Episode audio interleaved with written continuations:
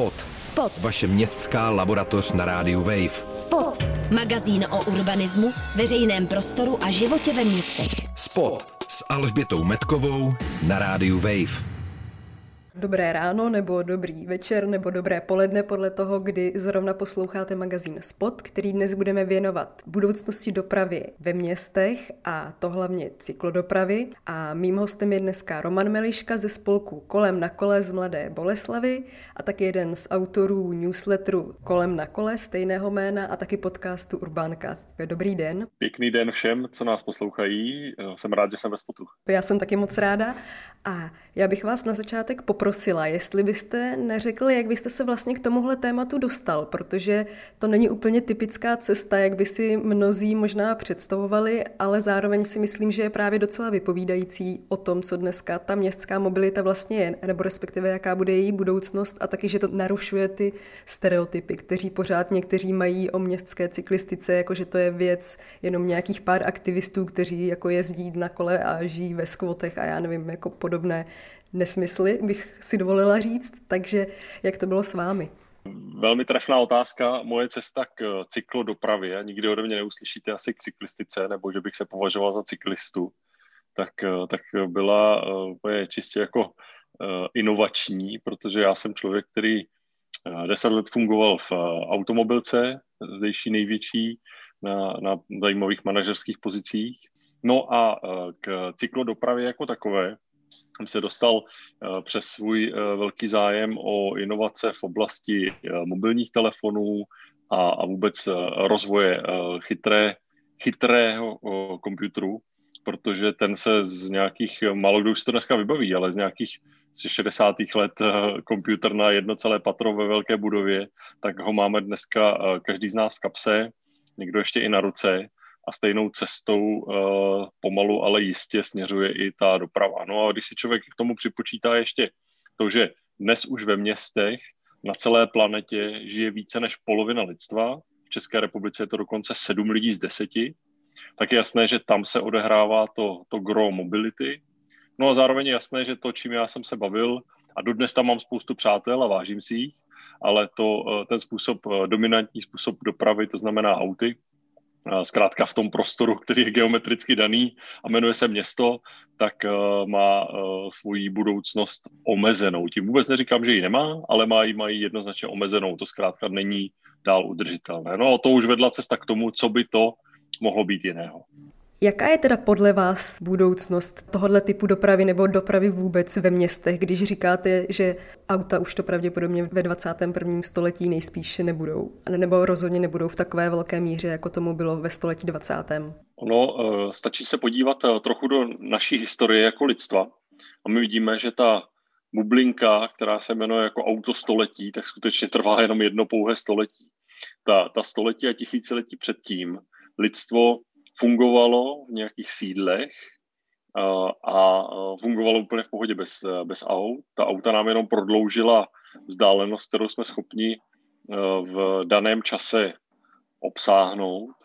No a to vedlo k celé řadě jako brutálně negativních vlivů. Vůbec tady asi dneska ta podstata toho není si tady povídat o dopadech jako ropného průmyslu a, a potažmo i automotiv konec konců, ale spíš ta cesta do budoucna jako pro člověka je jenom k uvědomění si toho, co stejně děláme. Naše cesty jsou ve velké většině, ale opravdu jako v dominantní většině jsou velmi krátké cesty. Zase výzkum z České republiky, například každá druhá cesta je kratší než tři celá tři kilometru. Každá čtvrtá je dokonce kratší než dva kilometry. Za to století, století aut se povedlo relativně uh, rafinovanými a dlouhodobými jako působením, tak se povedlo dosáhnout toho, že uh, automaticky nám naskakuje jako způsob použití to auto. Zároveň ale, byť to tak jako uh, vypadá, uh, že to tak uh, skutečně děláme, tak ono nám sice naskočí, ale pak když se podíváme do toho, jak se reálně po těch městech našich pohybujeme, tak Uh, šestý z deseti uděláme nějak jinak v České republice než autem.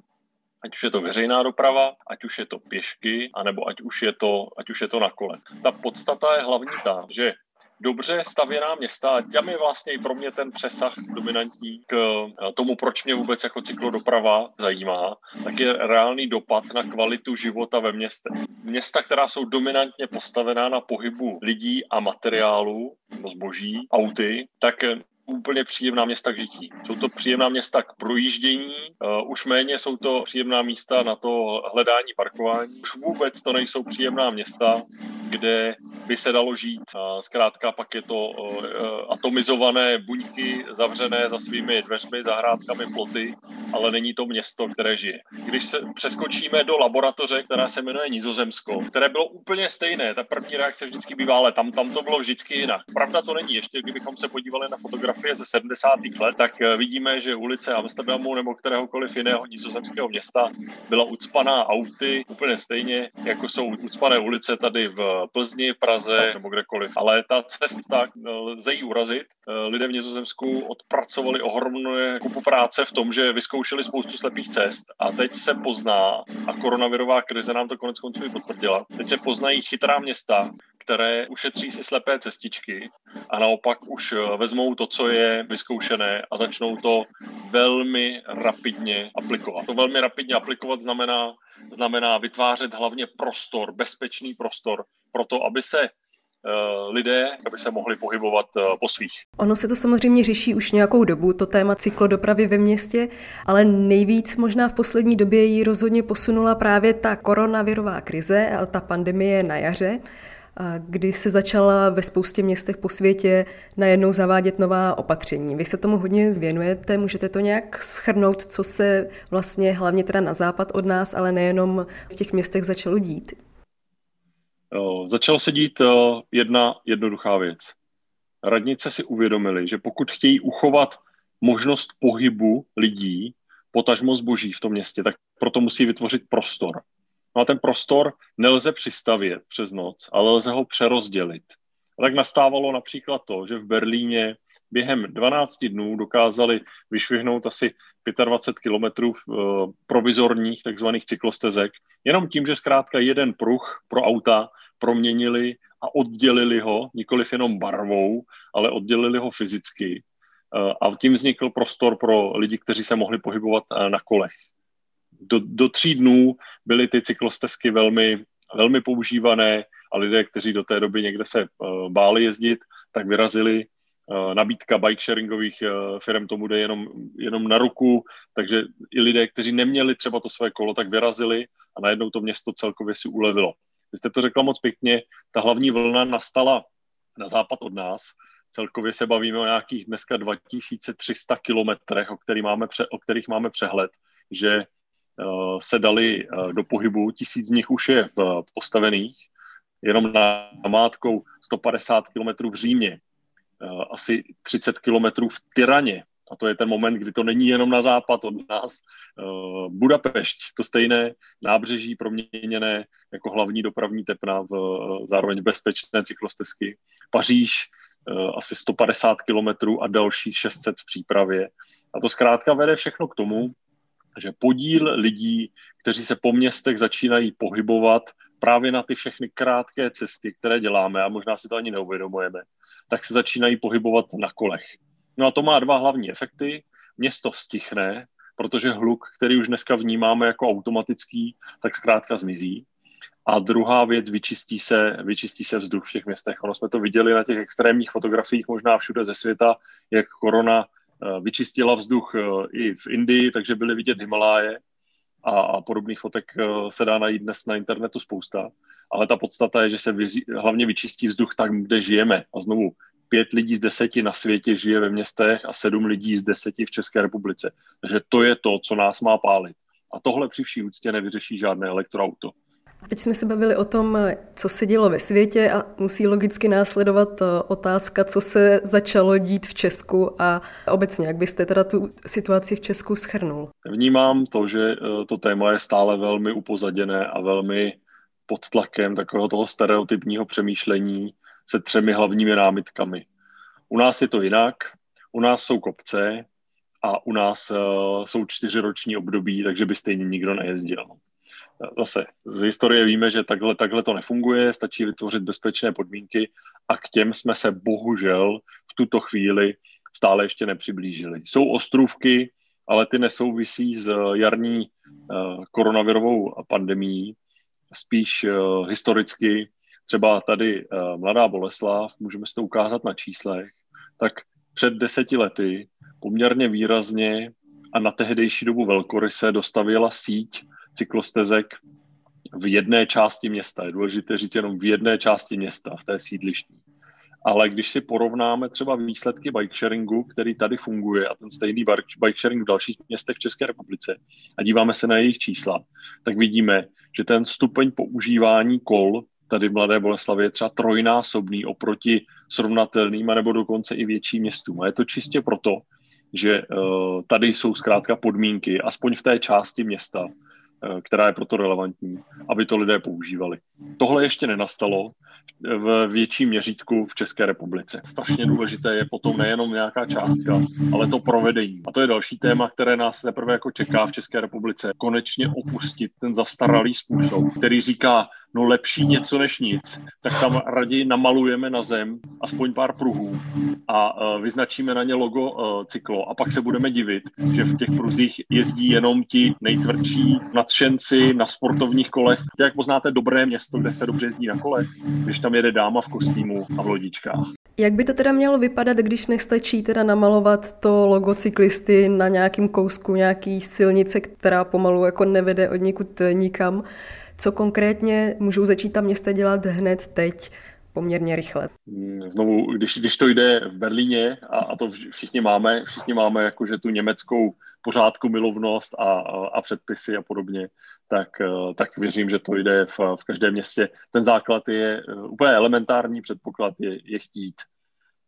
A, a chtít možná z toho titulu, že to není nikomu odebírání nějakého práva nebo prostoru, ale zkrátka auto v tom městě zabírá nějakou plochu, ať už jede, anebo, a, anebo stojí. A na tu stejnou plochu, jenom když stojí to auto, tak můžete zaparkovat deset kol, to znamená deset lidí. Při obsazenosti auta jedna celá dva, tak v zásadě srovnáváte jednoho, výhodu jednoho člověka proti výhodám deseti lidí. No a když jste skutečně někdo, kdo přemýšlí o tom městě komplexně, tak vám ta matematika začne naskakovat velmi rychle a začnete si uvědomovat, pro koho má smysl vytvářet ty podmínky. Co se praktických kroků týče, tak jsou tři hlavní, které skutečně lze dělat téměř přes noc. Ten první je radikálně snížit rychlost ve všech čtvrtích, kde to jenom lze a kde to není nějaký hlavní průtah. Snížit rychlost na, na třicet kilometrů, proměnit skutečně, i, i česká legislativa ten pojem uzná, proměnit ty čtvrti na takzvané cyklooulice, které znamenají to, že auta se po nich dál smějí pohybovat, je to průjezdná oblast, ale je tam jasně daná rychlost a je tam také jasně daná přednost. To znamená, kdo je jaksi tím hlavním pánem toho prostoru a tím pánem prostoru jsou lidé, kteří se pohybují na kolech. Člověk v autě zkrátka v klidu jede za nimi a v momentě až teprve, kdy, kdy to lze, tak je bezpečně předjede, do té doby ne, a nebo, nebo zkrátka nepředjede. Uh, druhý moment, sklidňování má tu obrovskou výhodu, že se snižují rozdíly v rychlostech, které vytvářejí pocit nebezpečí. V momentě, kdy ten rozdíl už je čtyřicet až padesát kilometrů, tak, uh, tak ten pocit nebezpečí je tak velký, že zkrátka obyčejný člověk v uvozovkách na kolo nesedne, uh, protože nemá tu bezpečnou infrastrukturu. Druhý moment je klidně, klidně v tom stylu uh, Berlína a dalších měst, to znamená vytvořit provizorní cyklostezky. V těch městech dneska není výjimkou to, že běžný pruh pro jízdu autem je širší než levý rychlý pruh na dálnici. Já ještě dodám, vy jste zmiňoval tu třicítku ve městech, tak možná ne všichni vědí, že to není něco, co vy jste si vymyslel teď tady na, na koleně a na místě, ale že už je řada evropských měst, která právě v poslední době, a to i velkoměst tedy, která právě zavádějí tu třicítku ve městech. Já si myslím, vybavuju Oslo a řadu dalších, určitě byste mě doplnil, ale dost častá výtka, kterou slyšíme z Česka je, že když někam třeba zakážete jako vjezd aut nebo ho omezíte, takže to hrozně doplňuje. Padne třeba na podnikatele, kteří v těch centrech nebo v těch městech podnikají. Tak jak byste na to reagoval, jak byste jim vymluvil, že třeba možná nemají pravdu? Je to přesně naopak. A ta, a ta logika má dva hlavní důvody. Ten, jeden, ten první důvod je čistě matematický. Jak jsme si říkali, pokud se na jedno parkovací místo dneska vejde jedno auto a přijede s ním jedna celá dva člověka v průměru, tak na to stejné parkovací místo, plochu, kterou na to dneska obětujete z veřejného prostoru, tak se vám vejde osm až deset kolů. Takže vám tam přijede osm až deset krát více lidí. To je, to je moment číslo jedna. A pokud je v tom městě skutečně komfortně vytvořená ta síť, o které jsme mluvili před chvílí, tak lidé zkrátka si dojedou tam, kam chtějí, ať už je to kavárna, restaurace, nákup, tak si dojedou komfortně i na tom kole. No a ten druhý, ten druhý moment je, že tím, že my se tady nebavíme vlastně o, o dilematu mezi kolem a autem, ale spíš o závislosti, jestli dneska nutíme velkou část obyvatel měst být závislí na autě, tak to mimo jiné znamená, že jim každý měsíc, jim osobně, taháme z kapsy něco mezi, záleží na, na propočtech, ale něco mezi pěti a patnácti tisíci uh, korunami se vším všudy. Bohužel to, to ani ti uživatelé se to takhle neuvědomují. A to je disponibilní příjem, který dál chybí potom jim v tom, aby ho mohli investovat, vydat zkrátka za něco jiného. V momentě, kdy této závislosti se zbavíte, tak uh, se uvolňuje poměrně velký balík pronásobený celou ekonomikou uh, disponibilního příjmu, který zase z té ekonomiky se nevypaří, ale, uh, ale vede k tomu, že zkrátka lidé ty svoje finance uh, investují a uh, utrácejí za, za jiné věci, než jenom za to, že si pořídí auto a potom, aby do něj měli měli benzín a, a všechny další poplatky. Takže. Když jste zmínili Jana Gehla, tak vlastně Jan Gehl také udělal studii, jak sklidnit nebo proměnit pražskou magistrálu a zatím to zůstalo teda víceméně jenom u té studie. Ale ono, aby jsme nebyli jenom jako u toho, že to je prostě stoprocentně pozitivní a když se zkusím jako zamyslet z druhé strany, jestli by tahle ten způsob dopravy nebo to zaměření jako na cyklodopravu nemělo i nějaké negativa nebo prostě nějaké problematické body, tak mě třeba právě napadá, že ne vždycky všichni můžou jezdit na kolech a jestli pak nehrozí nebezpečí, že z toho, že všichni jezdí nebo hodně lidí jezdí soukromně auty, tak pak všichni jezdí jakoby soukromně na kolech a trošku nám z toho jako mizí ta veřejná doprava a chodci. Jo, je to tak, že samozřejmě ty, ty extrémy jsou možná to první věc, co nás napadne. To znamená ze sto procent aut, což ani není realita dneska. Možná i tak někdo vnímá, ale skutečně pro připomenutí jenom třicet devět procent všech cest jako uděláme auty dneska. Byť možná by to vnímání bylo, že uh, i podle investic, do čeho se investuje v České republice, jak by to mohlo vypadat, že uh, auta a potom, potom vůbec nic. Ne, není to tak. No a úplně stejně ten extrém nenastává ani v těch městech, kterým dneska říkáme města, kde se dobře jezdí na kole. I v Nizozemsku funguje naprosto luxusně, a nejenom v Nizozemsku, v dalších severských, severských zemích funguje naprosto luxusně veřejná doprava. Ono totiž tyhle ty dva způsoby dopravy jsou vlastně největší spojenci. Velmi často funguje to, že si člověk popojede na tom kole kilometr, dva, popojede si někde k nádraží třeba, tam kolo nechá, a dál pokračuje vlakem. Teď jsou takové dva, dva modely, detail asi příliš velký, ale v Dánsku spíš se razí ten model toho, že si kolo berete sebou do toho vlaku a je ta, to skutečně i ta příměstská vlaková doprava je na to přizpůsobená. Nizozemsko spíš razí ten model, dojedete si na kole na nádraží, tam to kolo necháte, pojedete vlakem, na druhé straně máte nějaké další kolo, takzvané druhé, kterým zase dojedete až do své cílové stanice. Jak říkám, detail, ale ta, ta podstata je ta, že tyhle ty dva módy se nádherně doplňují a zase vede to i mimo jiné k tomu, že kvalita veřejné dopravy se výrazně zvyšuje, protože co rozhoduje o vnímání té kvality? Mimo jiné to, jak moc se dá spolehnout na, na nějaký dojezd toho daného veřejné, té dané veřejné dopravy. No a ta je závislá na, mimo jiné na tom, jak jsou průjezdné ulice. A v momentě, kdy ulevíte těm ulicím, právě od aut, která zkrátka jenom zabírají tam ten prostor, tak mimo jiné i ta veřejná doprava je schopná se pohybovat mnohem kvalitněji, stabilněji a spolehlivěji. Takže ono se to krásně rozloží potom A vede to k tomu konec konců v Nizozemsku můj oblíbený, uh, oblíbený takový jako vtípek, ale naprosto reálný je, jak se pozná dobrý, uh, nebo jak se pozná moudrý člověk, který řídí auto, že je šťastný za každou novou cyklostezku. Proto mimo jiné znamená, že pro něj, pokud skutečně on potřebuje, ať už trvale, anebo v dané situaci, potřebuje jet autem, tak na té, na té ulici je pro něj osobně v tu chvíli víc místa, protože vedle ti, kteří to nepotřebují, tak se úplně komfortně pohybují na kole. To je, myslím, ideální závěr. Budeme asi všichni doufat, že třeba i v Česku se to trošku posune, to vnímání dopravy ve městech. Já vám moc děkuju, že jste dorazil, teda jenom virtuálně, protože já jsem na Žižkově a vy jste teda v Boleslavi.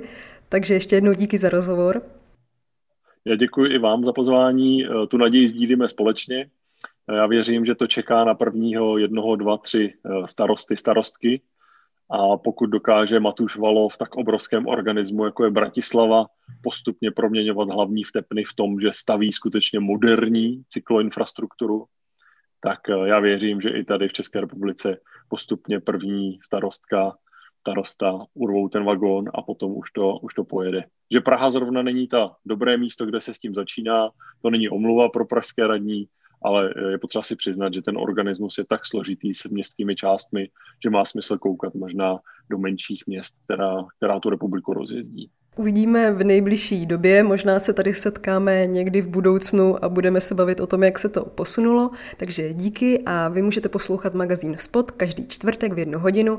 Najdete nás na webu wave tečka cz, v podcastu, na audioportále můj rozhlas tečka cz a na dalších streamovacích platformách. Od mikrofonu Rádia Wave se loučí Alžběta Mitková. Spot. Spot. Vaše městská laboratoř na rádiu Wave. Spot. Přihlaste se k odběru podcastu na wave.cz lomeno podcasty a poslouchejte Spot kdykoliv a kdekoliv i offline.